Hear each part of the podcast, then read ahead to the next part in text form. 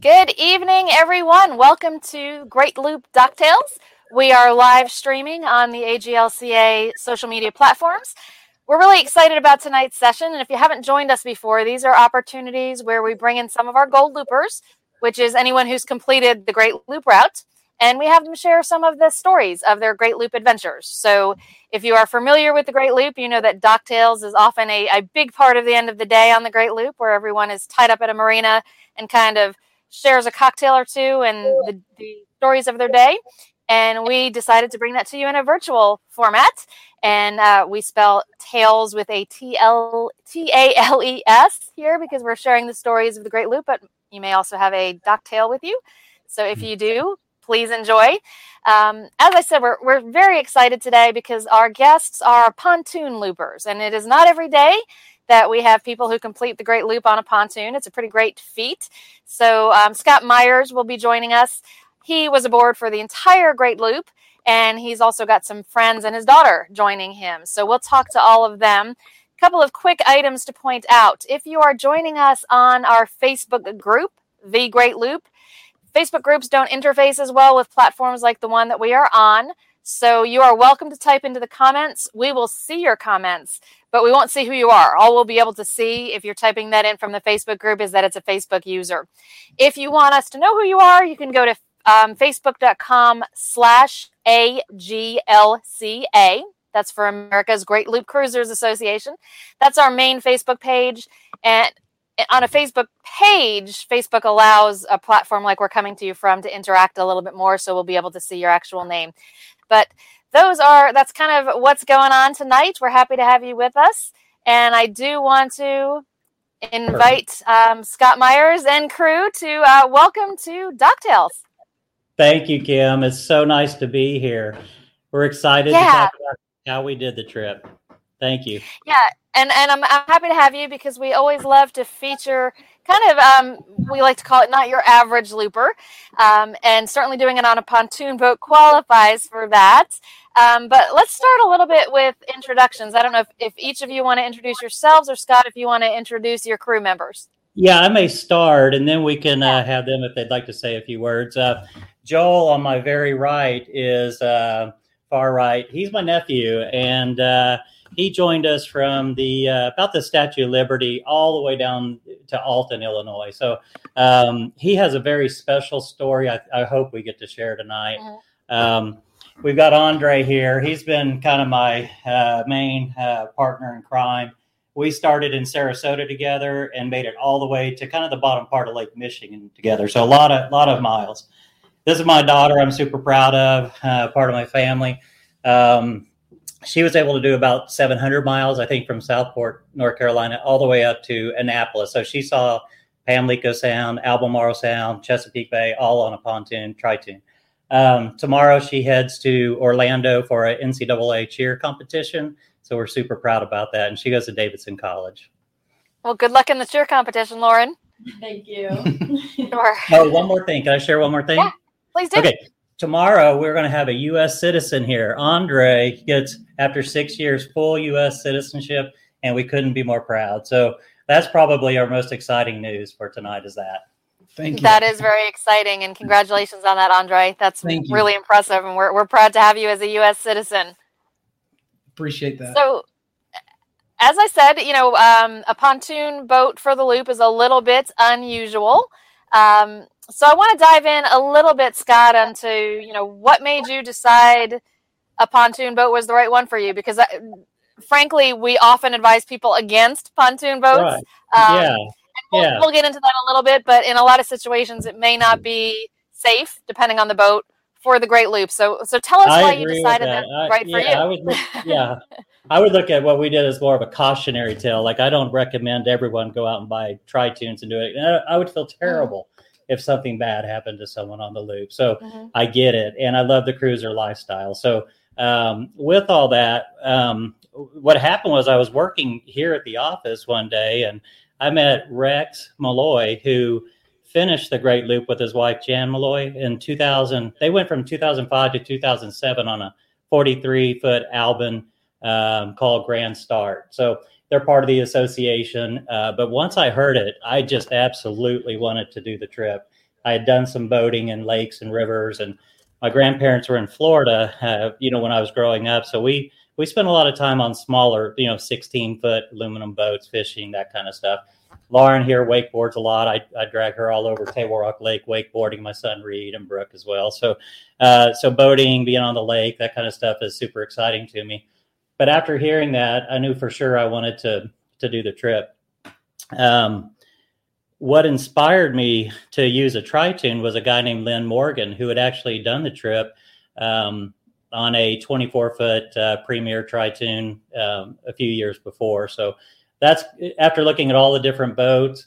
I kind of needed one where I could get around the loop uh, in segments and come back and work and uh, be with family. So to me, um, that boat appealed to me. There are other reasons. It's a very stable type of boat, and they're making them stronger than they used to. So um, to me, it was a challenge. And um, you know, each time I was about to trade the boat out, I always went back to the Tritoon, and I think it was the challenge that kept me on that boat, that type of boat.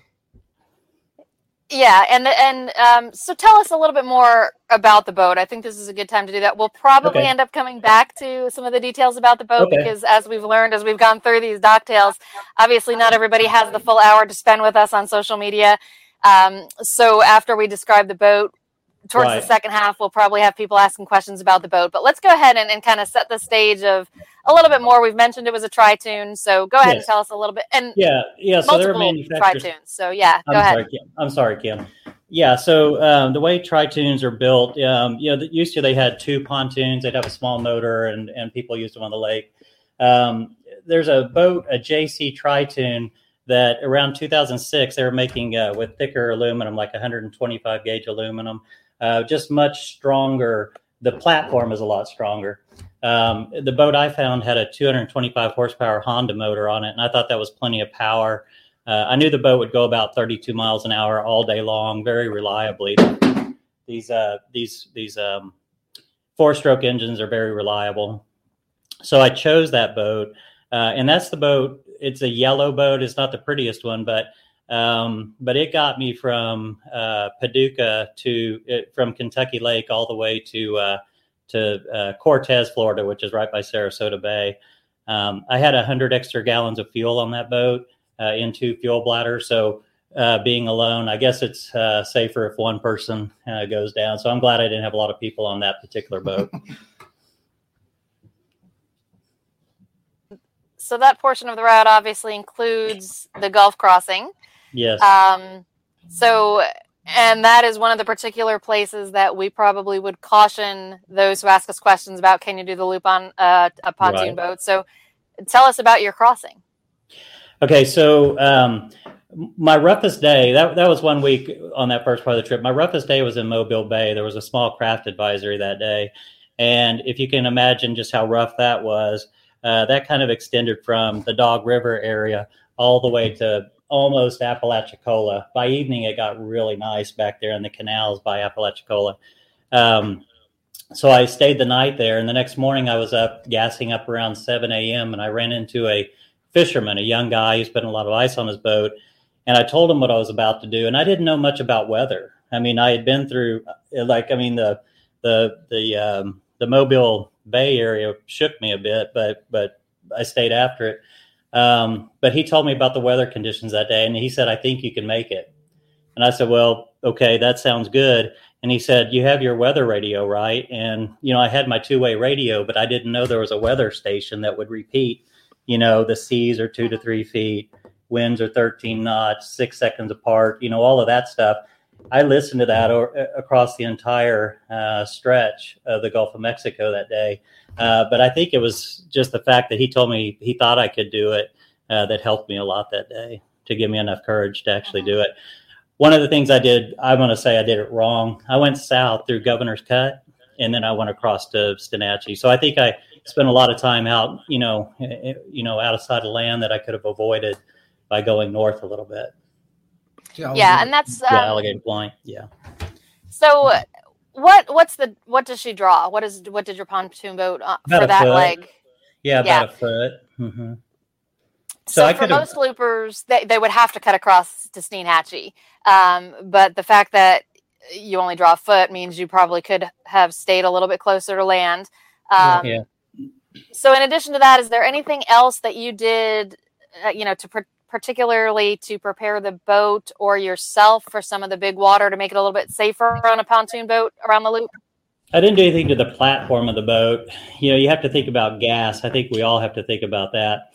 I added a uh, T into the fuel line, and uh, the 250 gallon fuel bladders. I had you know enough hose um, that I could run a fuel line straight into the uh, water fuel separator area.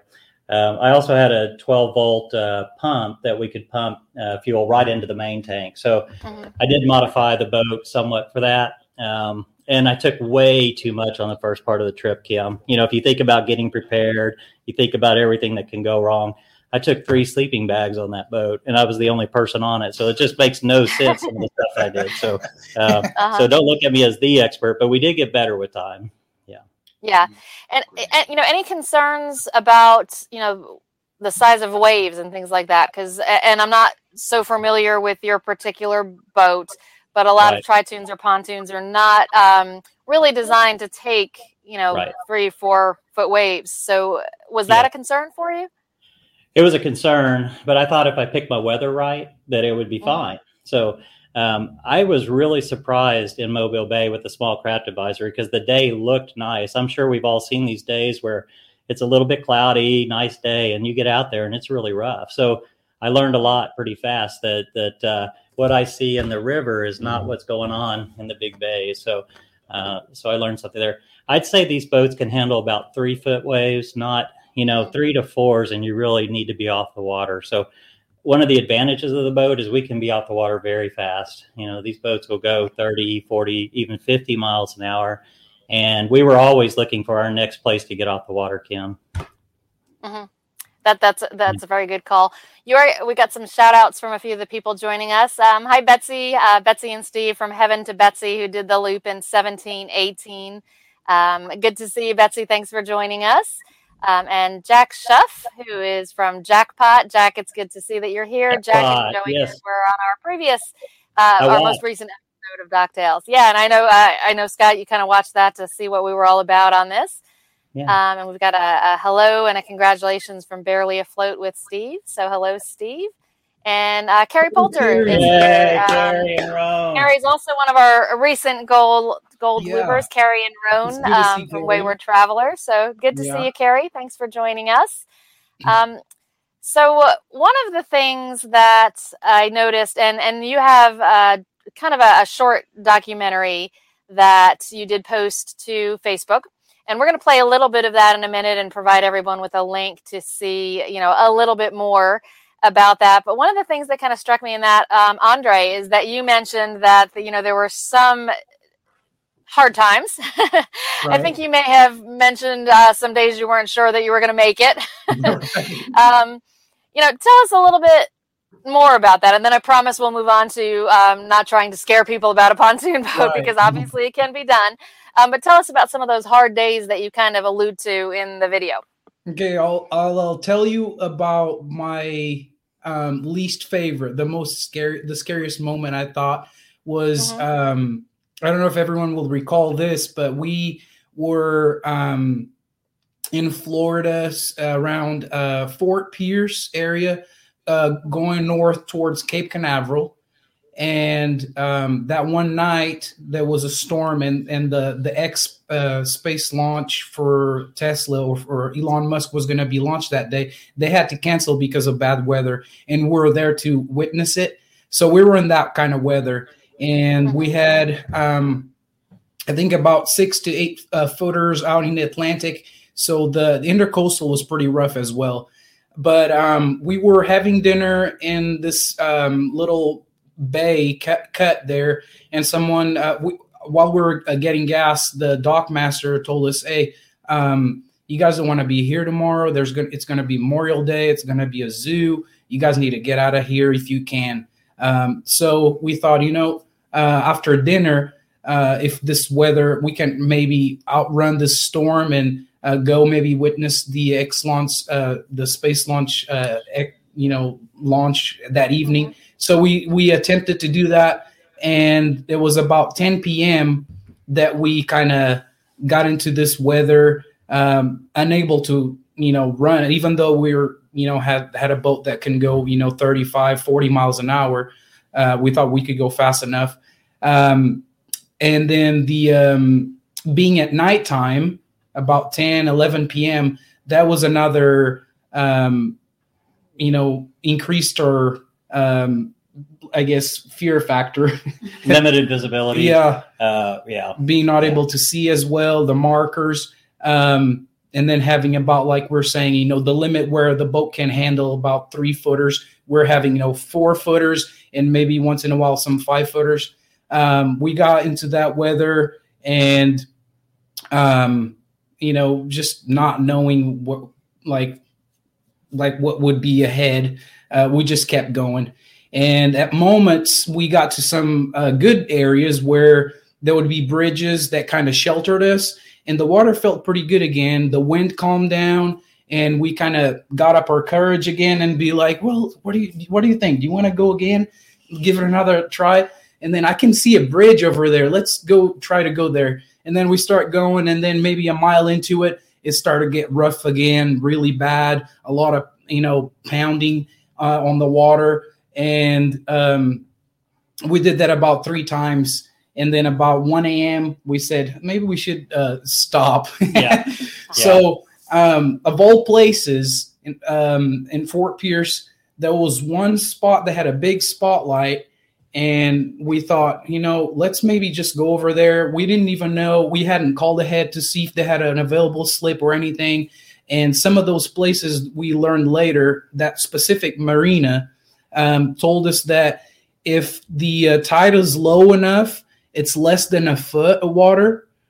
Uh, so you, you you guys need to be very careful so you don't you know um, the boat. yeah. Yeah the the boat and uh being on a pontoon bo- boat we're very you know very uh, fortunate that even though it was maybe a little low tide we were able to sneak in without you know any problems uh, because our draft it was you know about a foot and um the only available slip in the whole marina uh, we took it Yeah.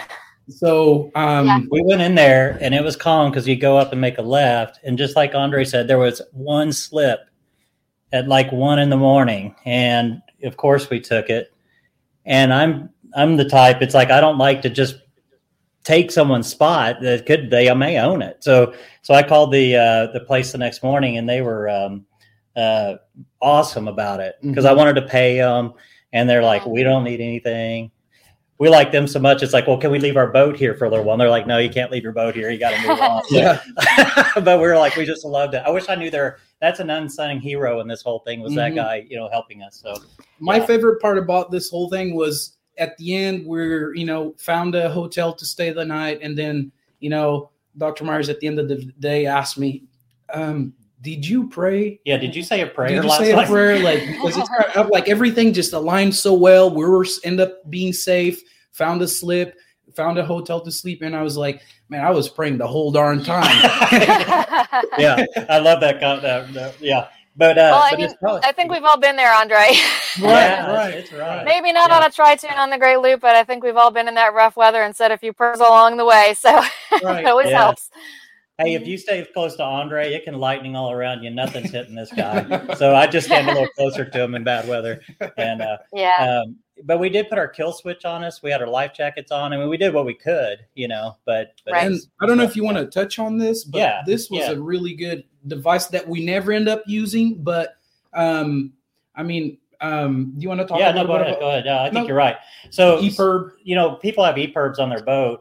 Um, this is one that's smaller for like a. Uh, it's it's more of a personal location beacon, but we had it on our boat in case we did have trouble, and we had a satellite phone in case we didn't have uh, reception. So um, those were a couple small items that kind of helped us in case we got into some trouble we we felt like we couldn't get out of.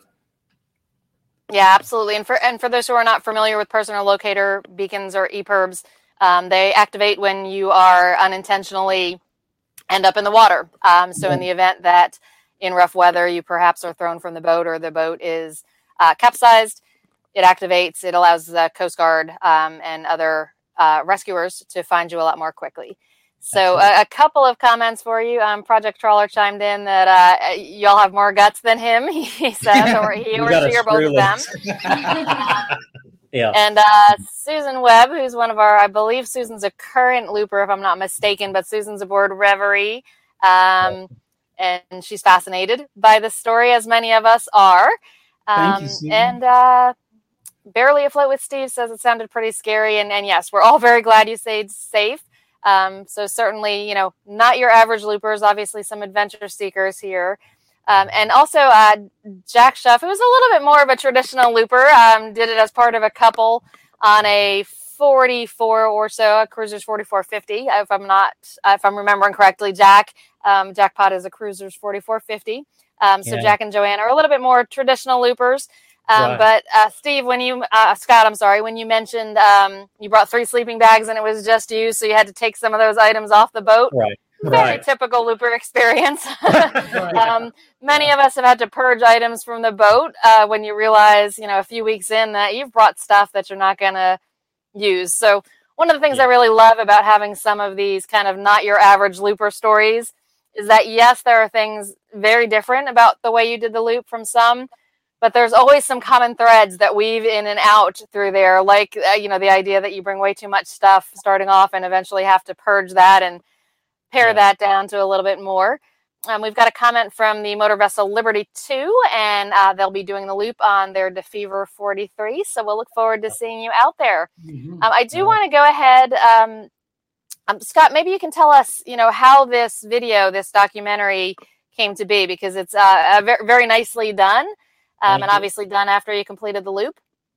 Yeah, we have a family member that's getting a master's degree in film, uh, and uh, it just coincided that she needed a project to do just a few weeks ago to finish her uh, like a master's type class.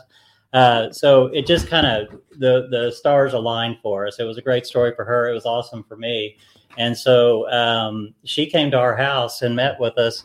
And uh, I think I have to give a lot of credit to Kelsey Hassam for doing that uh, we're super excited because she's uh, engaged to our uh, nephew Kyle, so she'll be a mm-hmm. family member soon, and we're we're happy for that. So so that's how it came about.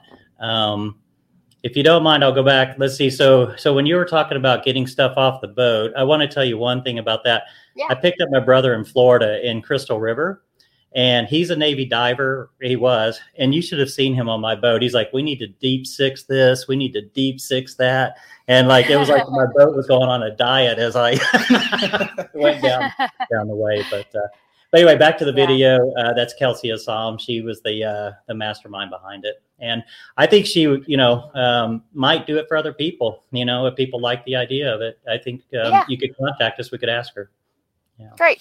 I'm going to go ahead and run the video. We're not going to run the whole thing. It runs about eight minutes, and since we only have an hour, um, I don't want to run the whole thing. But what we'll do is, um, and I actually don't have the link to, to put into the comments right now, um, and it won't go to the Facebook group anyway. So, long story short, I will go ahead and post a link to the full video, um, and it has been on our Facebook already. Um, but I'll post a link to the full video in the comments for this live session after we have completed it. So I'm going to go ahead and uh, roll the video and we'll, we'll let that roll for, for four minutes or so and then come back live. So here is the video. So, uh, you know, I hadn't heard about the loop. Most people I talked to never heard about it. Uh, so, mm-hmm. National Geographic came out with an article uh, this year talking about it being such a great trip and, and, a trip that no one's ever heard of. And, and that's kind of true. Uh, you know, of course, it's out there, but uh, but with the pandemic, it's become uh, pretty popular. People are buying boats and starting the trip, and um, and I hope that they you know are able to finish because there are many beautiful places to see here.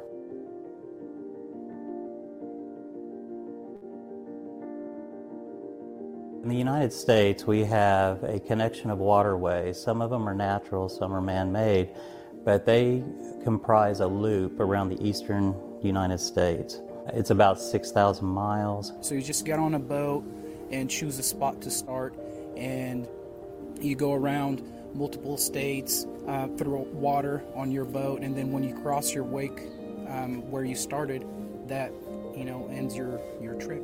People are traveling the entire loop, and when they do, um, they end up crossing their wake. That's something that we call um, completing the loop. You know, it's crossing your wake, and that's something special. And there's an organization now that will have you fly a flag. So if you're on that part of the United States, you can tell if people are on the loop or not if they're trying to accomplish it. The first boat I chose was a 10 year old boat. It was 26 feet long. Uh, it was a Tritoon, and um, I went alone. Um, the uh, trip was about 1,400 miles. I picked up my brother in Florida, and we spent a couple of days together. Um, but at that point, um, I had met a lockmaster along the way in the inland rivers, and he told me I shouldn't cross the Gulf of Mexico on that boat, and he was right because basically it's too small for the Gulf of Mexico. But there are safe ways to do it. So um, I um, went out south of Apalachicola and went straight across. Uh, that's about 160 miles, something like that. Uh, the safer way to do it, I think I would recommend, is to go out to a place called Alligator Point and then wrap around the Big Bend of Florida. Um, but I had a good day of weather, so, so it worked out. Um, that was the first boat. Uh, the second boat I used, uh, well, at that point I thought I needed a bigger boat, so I was going to trade boats out. I ended up buying a smaller boat. So this one was 24 feet, had a bigger motor on it, and a friend of mine, Andre, joined me in Florida. Uh, so we took off from Sarasota we fished in the bay, caught quite a few fish that day, and then we had headed around uh, through Lake Okeechobee and then up the East Coast. Um, we made it to Southport, North Carolina, uh, and at that point there's some big waterways at, there. So, so Andre and I we'd gone through some great times, uh, maybe 10% of the time some rough times. There was about two or three instances that we had that I want to say you start thinking about, am I going to survive this kind of thing, you know? But um, I think that, um, you know, going through those bad moments, one thing that I found was that it doesn't matter, or it didn't matter, whatever we went through, at the end of the day, we were able to dock somewhere and be safe. And I've been thinking a lot about that lately. Um, like with life, you know, an analogy with being on a boat and going through something really rough that it's kind of life threatening and you're like, oh, I don't know if I'm going to survive this, to at the end of the day, you know, you're safe on the dock. Um, everyone goes through hard times, but, um, you know, we overcome things. And with the loop, it was the same kind of same situation, you know, we had hard times, but over we overcame those hard times. We're able to dock and be safe. And with life, I feel like, you know, I will always remember this. Thank you know, God, like you know, whatever I'm going through right now, I know that this is just a moment and it will pass and I'll be fine. You know, so. So over time, it took four years, three boats, four years. Um, we only traveled 34 days, so uh, that might, you know, I, I think if we're looking at some of the highlights of the trip, that's kind of one of the highlights for me is that we were able to do it like that. So if a person had great weather, the right boat, they could do it super fast. But uh... so we're going to go ahead and hold it there. we'll post the okay. link for everybody to kind of watch the rest of that because it is a, a really good synopsis. But um, you know, three boats, four years, 34 days underway, some really amazing statistics. Um, you've got a, a, shout out here again. Uh, Steve mentioned this is a great story and you are very inspiring. They are, Steve. So thanks for sharing that. And we got a hello from Rick and Rhonda. R and R is their boat. Rick and Rhonda are some of our um, former DockTales guests as well. So hi, Rick and Rhonda. Um, good to see you. But so the the three boats, four years, thirty four days. So obviously you looped in segments. Um, so I'd like to talk about the boat but obviously there's three of them. Is there one that you kind of yeah. consider, you know, the primary boat that you did the loop in? I think it has to be the last boat. And in the video, that's the one that was actually shown was that, and it, that was Lake Michigan where the motor's running through the water. Um, that was a 25, a QS, I'm sorry, QSB 25 Bennington with a 425 Yamaha outboard. And uh, that boat had the thicker aluminum uh, pontoons they're all sectioned off so if you poke a hole in one you can keep going like that yeah. i loved all that about the boat it had the underskin it had thicker metal, better deck, better topside, comfortable, uh, fast. Um, so I loved everything about that boat. Um, the perfect boat for me right now is the middle boat. It was a Manitou and it was 24 feet long with a 250 Yamaha, and that's easier to trailer.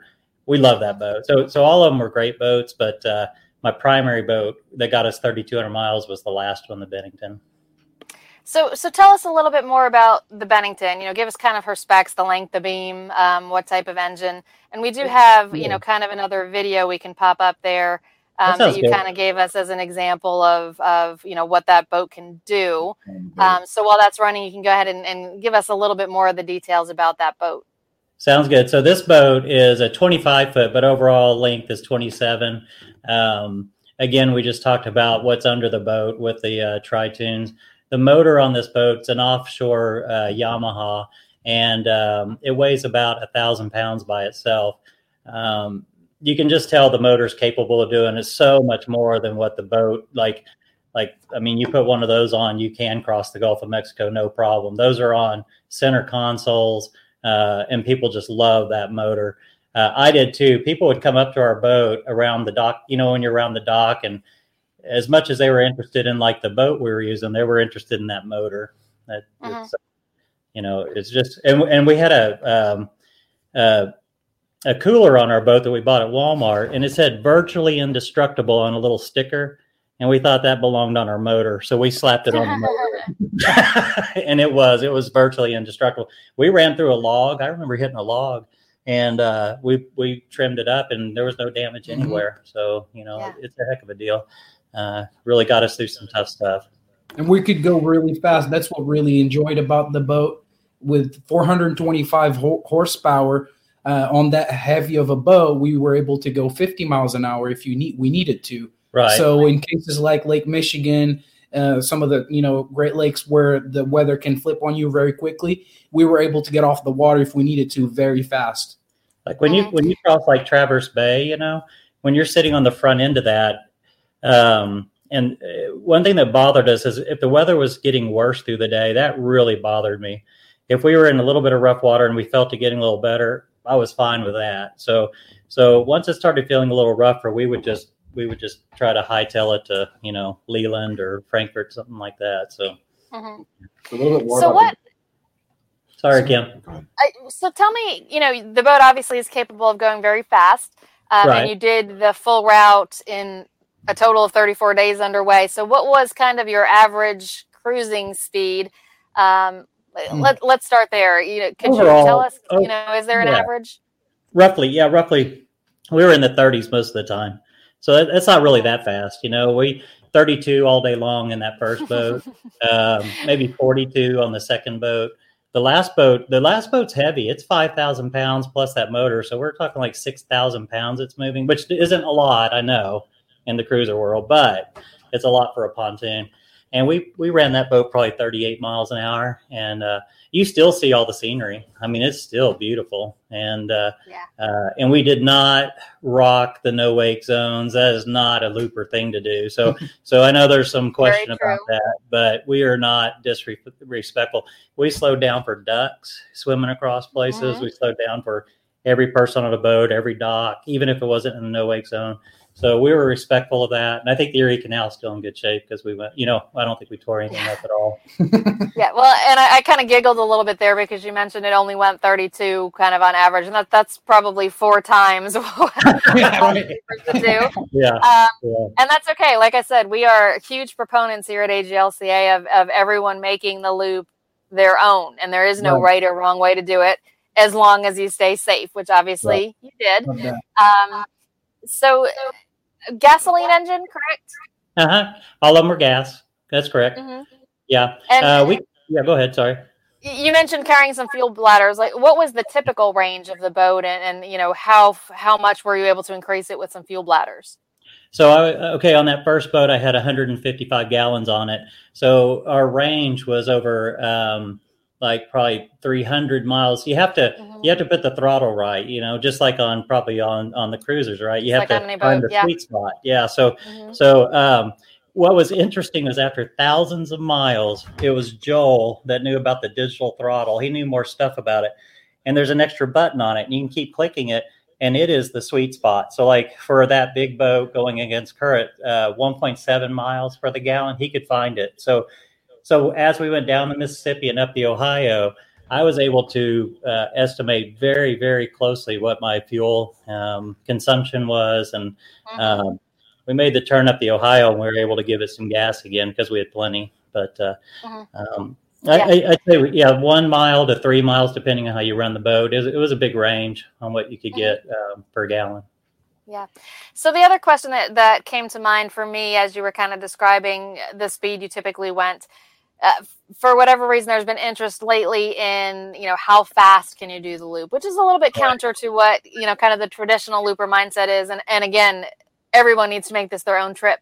But the question right. we get asked a lot that it's really tough for me to answer is, how much of the loop is really a no wake zone.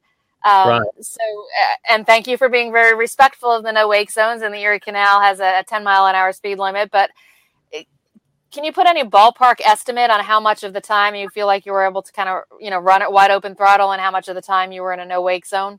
Well, it stretches, right? Because Florida yeah. is rough. You know, Florida is slow. Uh, Erie Canal can be very slow um, we had some pretty cool lock masters and we'd ask them, you know, what's between here and there? What do you think? You know, and they'd give us kind of this, you know, um, can we go, you know, can we go 20? And you just kind of, you know, but anyway, but, but, I think the whole Western Erie Canal is slower, you know, because of uh, some rules.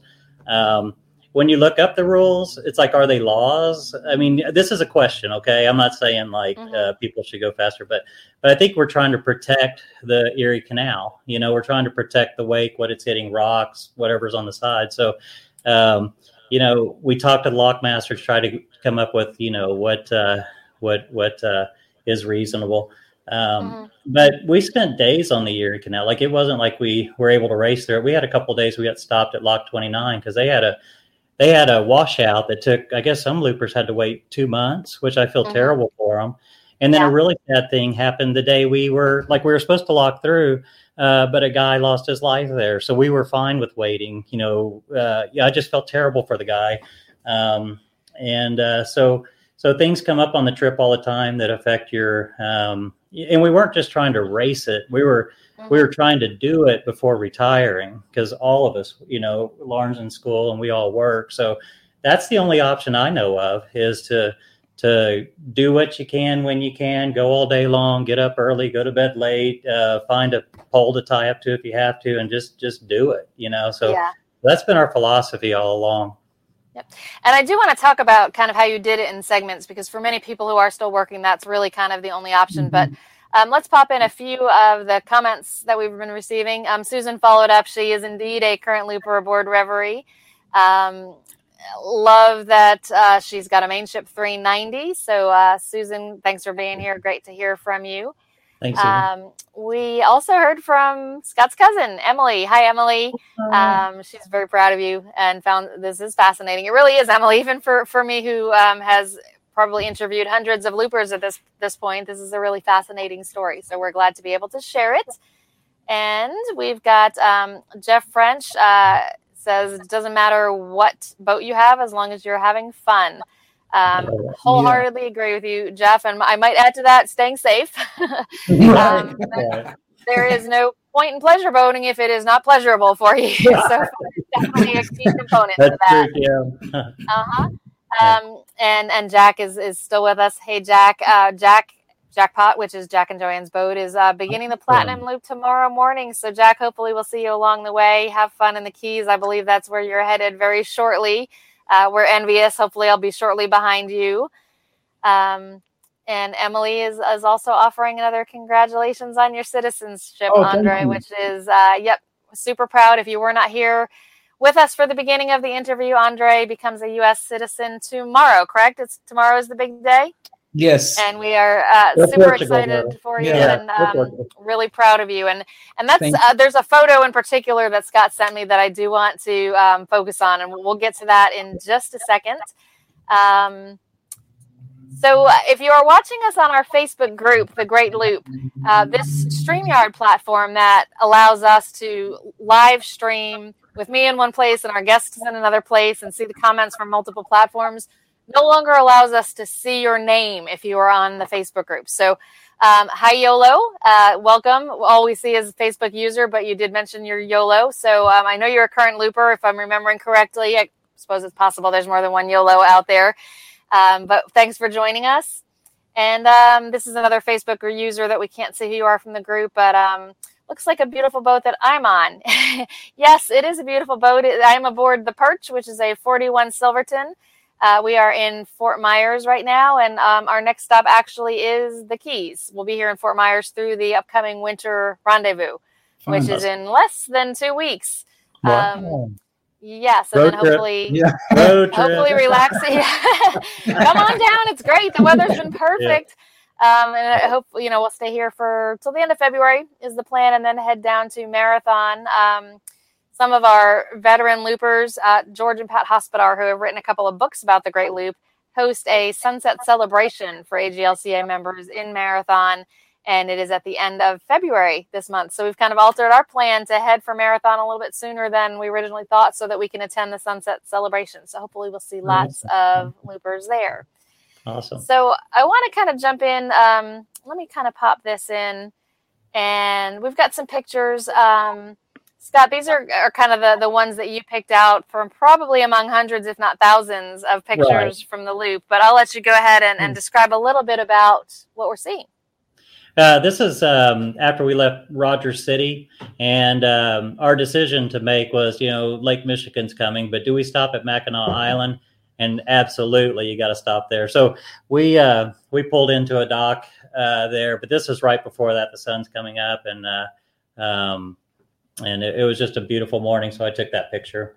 Yeah. yeah. And I do love that, you know, you were moving quickly, but um, you just mentioned, do you stop at Mackinac Island? Of course you do. So clearly yeah. you also made time uh, yes. to make the stops that you really wanted to see. So this is yeah. obviously a nighttime picture of one of the three boats that you Yeah, that's our, that, yes, ma'am. That's our last boat. Uh, that's the Bennington. And uh, that's in Atlantic City, who we pulled in and uh, stayed at a marina and stayed at um, was it the Golden Nugget that Golden night? Nugget. The Golden Nugget. So mm-hmm. uh, that's Atlantic City where we took that picture. Mm-hmm. Um, okay, that's the Newark uh, Wall. We met a lot of great loopers Oops. there. Um, mm-hmm. That's where we met um, Carrie and Roan. Um, uh-huh. Some other. Um, we met so many. Yeah, we met so many people there. Yeah, we have some funny stories on that dock because you're kind of stuck there on the wall for a bit, but some good things happened. Uh, I saw AirPods floating by, so Andre held me by my feet while I was reaching down. or Joel did. Maybe Joel grabbed me. I think yeah, I think grabbed... it takes several people to hold me. So, yeah. so uh, I, am down there just with my feet, you know, hanging in. And uh, of course, it's just the case. There are no AirPods in it, so uh-huh. that was a disappointment. But uh, but Andre, even though we didn't know this, he can't fish there, but he caught a fish there without bait. He just had a, a hook only and caught uh-huh. a couple little fish right there. So wow. I thought that was fun. So uh, that's a special spot. I, I, think it's free to, to tie up there. A lot of great loopers, a lot of fun. I have a lot of wonderful memories right there. Mm-hmm. Yeah. Tell me again where this is. Uh, Newark. Oh, on the Erie Canal. On the Erie Canal. On the Erie Canal. Gotcha. So yeah, before Lock 29. Yeah. Yeah. And one of the things that I kind of uh, jumped over that I said I would cover is the the idea that you did this in segments. Uh-huh. So one of the things a lot of people doing the loop in segments report is that you know sometimes they're in close proximity and have that com- camaraderie with lots of other loopers, um, yes. um, as you're describing here, and sometimes you're a little bit kind of off season from where many of the loopers are. So mm-hmm. um, there's pluses and minuses to everything, and, and some folks feel like doing it in segments when you're kind of out of sync with loopers is a little bit of a detriment. But if you're still working, it may be your only choice. So tell us logistically, how did you handle looping in segments? Did you trailer the boat back home between? Yeah, so you have to kind segments? of um, like uh, my brain doesn't think like master plan. Okay, so um, so I cruised. I got all the way to Sarasota, and um, after seven days of being sleep deprived on my own and having a few boat issues, I quit. I was just like, I'm coming home. And I felt very defeated, like I've been kicked in the stomach, but it was me. I quit. So, so I kind of deserve it. So, um, so that boat, um, I gave it to a broker down there in Florida and uh, asked him to sell it for me. Um, like if two weeks pass and they don't have the boat sold, I think there's a problem. So I'm going back down there and, uh, and I'm sitting at this bar on the Homosassa River, and a guy sitting next to me. I'm telling my story, uh, telling him wanting to sell this boat and quit, and he bought it from me, sitting right there. So uh, he got a heck of a price, and it was easy for me just to turn it over to him, and and that boat was done, and I moved. Uh, I came home. So um, about three years passed, uh, two or three years, and then that's when I met Andre, and then we started talking and decided we wanted to uh, do the trip again. So I found uh, the Manitou uh, in South Carolina, and we had that boat trailer down to where I stopped the last trip, and that's where we picked up and and went. Um, that trailer I left down there, and uh, um, and we had made it around to Fort Pierce. Um, but the tra- that trailer was in pro- close proximity because you just shoot across uh, the state of Florida if you need it. So I remember going across and putting it on the trailer. Mhm. We- because of that one storm I mentioned earlier, yeah, we said, um, you, you know, in, in Florida, there's going to be a week where there was going to be bad weather. We didn't want to risk it. So we, we That's went, right. got the trailer, put the boat on the trailer, came home, worked for a week, worked for a and then week. flew back to Florida, put the Put boat back in. back in the water, and then went all the way up to Southport, Southport. North Carolina.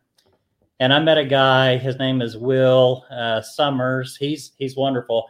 He'll pick up your boat trailer and your boat anywhere in the country and bring it home. So so he took the trailer up to Southport, and we trailered that boat home. And I sold it on table well to to a couple of guys from Lake of the Ozarks. They still have the Mhm. boat. They still send me pictures. I feel like we're friends, and they put a much better stereo on that boat. So so these boats I feel like have gone to good homes. I feel like um, I, I get to know these people when I do make the sale. But uh, but then that's when we made and built the the final boat, and then we had that put at Wilmington uh, with NC Mhm. Boats. They were a great group there. So um, Yeah. so it wasn't again it wasn't a plan, but yeah, there was some trailering involved and um, a couple boat sales. Mhm. So we've got some more pictures. Um, tell us where this is. That's as you come into uh, Chicago. Um, uh, so Joel and I had just made it from South Haven to there uh, by about noon, and uh, and we're just kind of cruising through.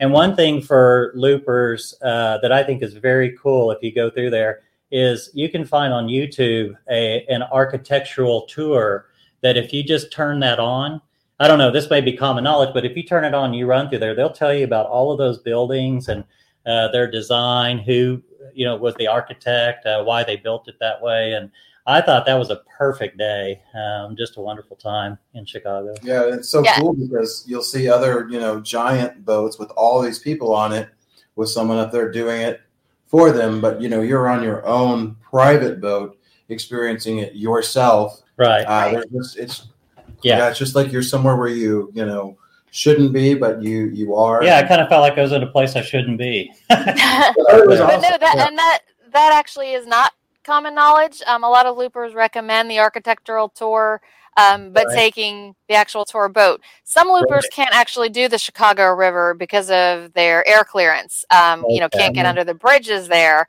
um, Okay. and end up taking the tour boat. But when when loopers who can clear those 17 foot bridges love to do the Chicago River, but I did not know there was kind of a, a self guided um, architectural tour, so to speak. So that's Yeah. good information. Yeah. Um, and this looks like perhaps Mackinac Island. That's Yes, right. That's you're right. Yeah, Yeah. So okay, so we pulled up to Mackinac Island on our pontoon boat. We pull up to a dock, tie up, and we walk up to a lady, and we're like, "Can we just park here for a little bit?" And she goes, "Oh no, you cannot park here because there's going to be a big boat coming in." So, so we're like, "Oh, I'm sorry," and uh, and then um, I'm like, "Can we get coffee?" And she said, "Sure." So we grabbed a coffee, ran up to the street, took our picture, got back on the boat, and we took off. Um, one of the rough, rough water experiences though was right after that. We that was a, okay so our first experience with uh, lake michigan of course is the north side and there's some shoaling that goes out to a lighthouse and we went around the shoaling and i don't know if everybody does that um, but we were i felt like we were about 15 miles out and it sure looked easy to you know cut south quicker but um, we didn't know what to do there so we went out and around and and made it back okay but um, it, that's the first time we noticed how rough um, Lake Michigan can get. how it is, even when it seems okay. It was still rough. Yeah. So and realize it's a lot better closer to shore. yeah, we like being closer to shore for sure. One of the um, highlights for many loopers is the Statue of Liberty. So we've got we've got this picture and we've got this one, which I whoops sorry, which I'm guessing is uh, very meaningful to Andre right now. Right. Um, yes. So Sorry uh, about that. Yeah, I can talk about it a little bit. Well, um, I've never been. I've been to New York once, but never been that close to the Statue of Liberty. And um, you know the history of Ellis Island, and um, you know the knowledge of knowing that people come. You know they had to come through. Um, you know, from different countries that wanted to enter the U.S., they had to go through Ellis Island. You know, sign the book, say where they're coming from, and all that. So um, that same year, I it was the year was last year that I had applied for my citizenship.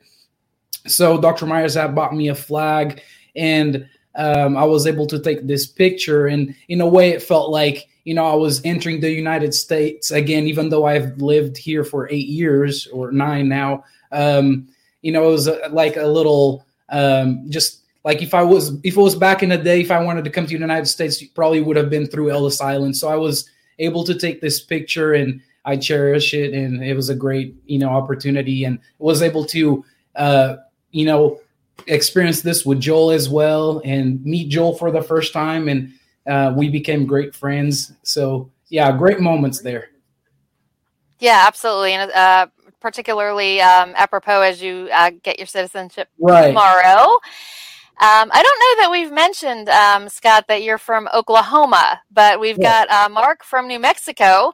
Um, so, and another landlocked looper, um, or, or hope to be looper, is, is saying that his wife is not really interested in the Great Loop. Um, Right. And Mark is hoping to change her mind. Mark, you need to get her to an AGLCA rendezvous because that's we, we are usually pretty successful in helping uh, reluctant spouses to either realize that maybe they'll give it a try or know for sure it's not for them. Um, but Scott, uh, kind of any thoughts for Mark there? Yes. Um, okay. So I'm very uh, indebted to my wife because she put up with me for years.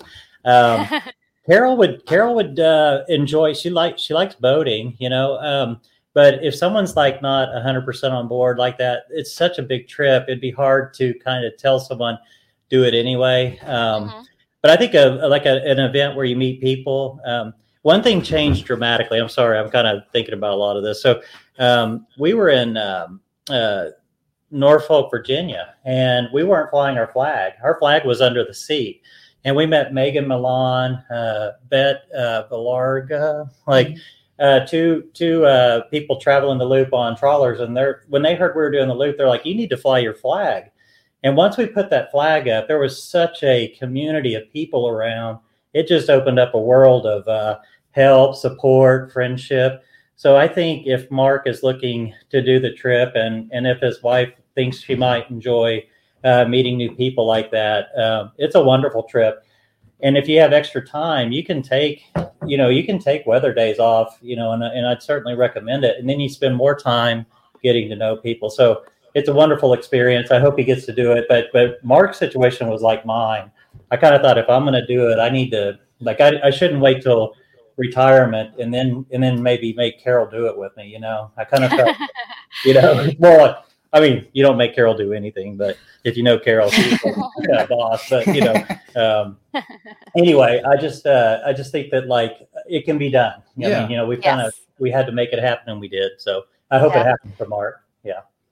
So uh, Brian Wicks is chiming in. Hi, Brian. Um, Brian is one of our um, current loopers. Uh, recently bought his boat and is, getting ready to do the Great Loop.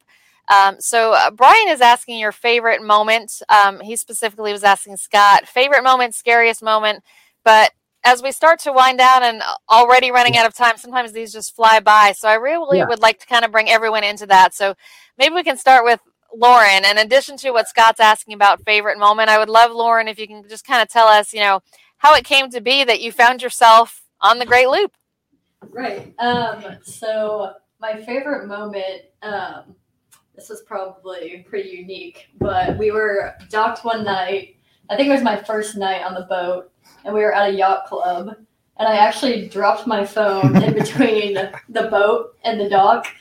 And I was like thinking about jumping in and grabbing it. My dad was like, "No, no, no, Just let her go. Just let Yeah. it go." There is an iPhone at the bottom in Oriental, North Carolina. If somebody wants it, it's it's still there. yeah, I'm like, don't jump in, Lawrence. But Yeah. from that point forward onto the loop, I just felt like I was so much more present.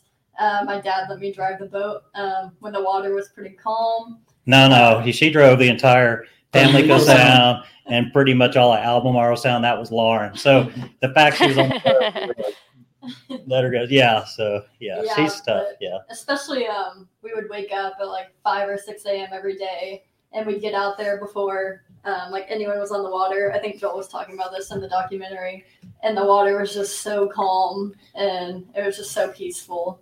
So all those Yeah. mornings are really special to me. So yeah. So, how long were you aboard, Lauren? And um, you know, I, I know you're a college student, so um, I have uh, one child in college as well, and, and he kind of would probably be very surprised to find himself on part of the Great Loop. So, um, you know, how, how did you? Obviously, your dad was doing it, but you know, how long did you spend aboard, and what did your your your friends think about this journey? Yeah, so I was on it for four whole days, I think. Um, and I went from Southport, North Carolina to Annapolis, which is about 800 miles. Um, and yeah, my friends, I was telling one of my friends about it at home, and I was like, yeah, I'm doing this trip with my dad. We just went 800 miles on a pontoon boat in like the Chesapeake Yeah. And he was like, I don't like. I don't think that's the right boat. Like, Right. ask him what kind of boat you were on because I don't think it was a pontoon boat. right. So, Right. pretty much the reactions that I got. Um, Yeah. Very people about it, but We got to Annapolis and uh, we did have some boat trouble. What happened? We just had a gas tank that was uh, delaminating, so the, like all this stuff was getting in the water fuel separator. So we had to stop, and and um, a friend of hers, Will, uh, lives in Annapolis, so he gave us a tour of the town, which was nice. But I've got to give a shout out to John, Mhm. who is our boat mechanic there at the Annapolis Mhm. Harbor Boat Yard. There is no guy that's more responsive. He'll wait on the dock for you if you're having trouble. So uh, we just got to give a lot of props to him. Mhm. Uh, he's Yeah. he's the man. So uh, we've made a good friend, and uh, and I think one for life. So Mhm. uh, anyway, yeah. Yeah. So let's, um, Lauren. Thanks for sharing that, and and again, best of luck in your cheer competition. That's really exciting. Um, Joel, let's jump over to Joel because we haven't had a chance to hear a whole lot from Joel. Um, Joel, kind of tell us your favorite moment and how long you were aboard, and and you know also how it came to be that you found yourself on a segment of the Great Loop. Yeah. Um, so originally, when Scott was planning the, this this trip, um, me and my brother were were going to go with him, um, and just the way work was working out, things like that. Um, we really didn't get to get a chance to meet up with Scott until right about the time that he had that really, really first rough uh, leg. Um, that you know, that's when he quit for about three years or so in between. Uh, so um, we were we were planning on meeting up with him. I think maybe uh, two days from from when he decided he was going to quit. Um, so we put everything on hold um, and um, ended up. I just happened to uh, have just lost my dad. Uh, so I was definitely looking for you know a, a nice re- distraction from from reality and um, you know maybe make make our own reality and things like that so scott scott had an opportunity for me to come out and meet him and andre and uh, continue um, what our original plan was so i was able to jump on and um, probably my favorite moments would be um, just i mean definitely the mornings i, I would say it's it's just uh, being out there uh, alone uh, th- there's nothing there's there's nothing quite like like being able to do that. Um, i'd never really experienced anything like that big of a trip that many days especially on a boat. You know i was worried i was going to get seasick things like that. So um, Joel's the man. Joel. okay, there there's a part on this trip we call the wave, and Mhm. I hit a wave so hard in Lake Michigan, it went up and knocked our Bimini top. And I'm not joking. I've got pictures of it. So it doused Joel, it doused Andre, knocked my contacts out. And uh, and I look back and Joel's just chill in the back seat. Like he must think his uncle's like, you know, um, a good captain or something because he's like, totally confident, fine. So I don't think he'll ever be a victim of uh, seasickness. But uh, uh, Andre took over, and I had my adrenaline overload mo- moment. Just kind of shook over on the side while while he uh, drove the boat, and uh, and we got into Frankfort safely. So uh, but I think if you don't mind with a second, we might share that special story of Joel if we have a second. Uh, oh, yeah. Sure. His dad, his dad was uh, super special to me too. Um, his name was uh, Richard DeBross, but uh, he kind of succumbed to complications related to COVID in March. So, um, so for Joel to be with us, uh, it was wonderful. Uh, but he was doing something along the way I didn't know about. Will you share that with him? Yeah. So, um, you know, definitely, um, you know, when you lose a, a loved one, um, you know, part of that might be spreading their ashes. So I definitely wanted to take this special moment in my life to to to spread my dad different places, especially places that I thought were special, places that um, you know I had fun at, um, or places I just thought were beautiful, places that I thought that he would like, you know, maybe to to be able to visit. Um, so uh, that's that's something that I that I was able to do, and something that I'll cherish being able to to, to do that in all those different areas of the Great Loop. That's awesome, Yeah. Joel. It, Uh, Kim, it is awesome. Really inspiring. Uh, Kim, when when uh, the video shows uh, Joel on the back of the boat, that's the mouth of the Mississippi where the cliffs are, and that's Mhm. one of the places. Put-in-Bay was one because his dad liked to have fun too. So you know, case out of Richard. Bay, yeah. Yeah, uh, but at the mouth of the Mississippi too. Um, that was another, and that's when I figured out what what Joel was, uh, and then actually Lake Michigan too. Actually, Right. I think that's when I figured it out. So Okay. So we're a few minutes over time. We try to keep these to an hour. It gets really hard because so many interesting stories about the Great Loop. But just to kind of move towards wrap up, just in a few words, I would love to hear from each of you on, you know, either, and you can pick either what you gained from the journey or what you would want other people to know who are considering possibly undertaking this. you may start. Go ahead. I mean, there are three Yeah, things ahead. like you know, there's sarcastic responses. Uh, practical though, I think uh, Andre took power bars, beef jerky, and water. We made it thousands of miles on that, so I think that was good as a practical point. Um, Mhm. the biggest thing we probably learned for safety was check multiple apps. You know, Windfinder, um, live action buoy data. Uh, Joel figured that out for us. Yep. Uh, and then Andre said something to me that I think should stick with all of us. If the seas say two to three feet, put an extra foot on there. You know, like when you're going Mhm. out, think of them as fours. You know, and then if you're still wanting to go out, you know, have at it. So from our perspective on a small boat, I thought that was very useful information. Uh, the the philosophical thing is take a chance. We only live one time. We've got COVID around. You never know when your time's up. So uh, that doesn't mean go be stupid, but like uh, if you see something you want to do, some adventure, tackle it. Like give it a go. And I felt terrible for quitting, uh, but with a lot of help from friends, and I think that's a big takeaway for me is that uh, you've got family and support. Uh, you know, uh, lean on that, lean into that. So Yeah. um, I appreciate every one of them. Um, I've got a couple of things I'd like to give my buddies. Lauren's got one at the house uh, already, so this is for you, Joel. All right. And then this one's for Andre. Andre caught the biggest bass, bigger than I've ever caught. So it's right here. Thank uh, you. I appreciate it. Memorialized. Thank you Thank guys you. so much. So, That's cool. Kim, thank you. Um, you have any more comments? here?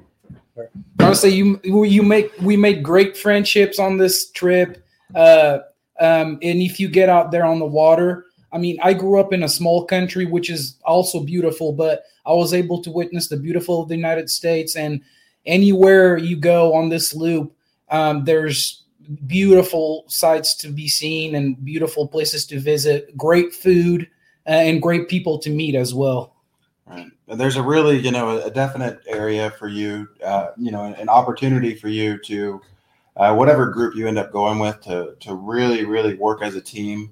Um, Yes. You know, you always need somebody looking out for for what's in front of you. You'll always need somebody looking at the weather. You'll always need someone driving, um, and it's just it's just such a great opportunity to build that trust and and build your friendships with somebody. So if you're looking for something special where you can really build that with someone, it's it's a really great opportunity. Absolutely. Yeah. yeah. That that is all great advice. And again, one of the things I love about this story is that um, you know often we fi- feature kind of typical loopers, and often we feature not your average loopers. You fit in that second category. but while there's some really unique things about how you did the loop, there's some you know threads woven throughout that that really fit most loopers. And those you know lessons learned, the tips um, about the weather and and making it your own and um, you know, even Mark asking about, you know, his wife is not quite all in yet. Um, right. And, and you know, Scott, you, you experienced that and, and found a way to still, you know, you started off by yourself and found out that maybe wasn't exactly what made you uh, the most of your loop for you and and recruited the rest of this great crew to join you. So um, we're proud to have you as loopers, and I want to thank you all for sharing your story today. Thank, thank you. you. And one fun parting thought. Uh, thank you yeah. so much for including us. You know, we know we're not the traditional loopers, but to be a part of your organization, it's just we just really feel honored to be part of it. Yeah, well, and and we're super very happy to have you. Um, like I said, it's there is no right or wrong way to do the loop. So just because you maybe don't fit in that traditional mold of a couple on a forty-ish foot boat doesn't mean um, you didn't earn that gold burgee just the way everybody else does. So we love to feature kind of the different stories, and we're so thankful that all four of you joined us today. Um, that is something we have not tackled before, um, and I think I think technology cooperated with us. So, um, and thank you all for getting on here to test it with me ahead of time too. But thank you for joining us. Um, thanks to everyone who has watched on our social media channels. We appreciate you, um, Scott, Lauren, Joel, um, Andre. Thank you for sharing your story. It's been inspiring. It's a pleasure. Thank you. Good night, everybody. Good night, everybody. Stay safe. Bye bye. Yeah.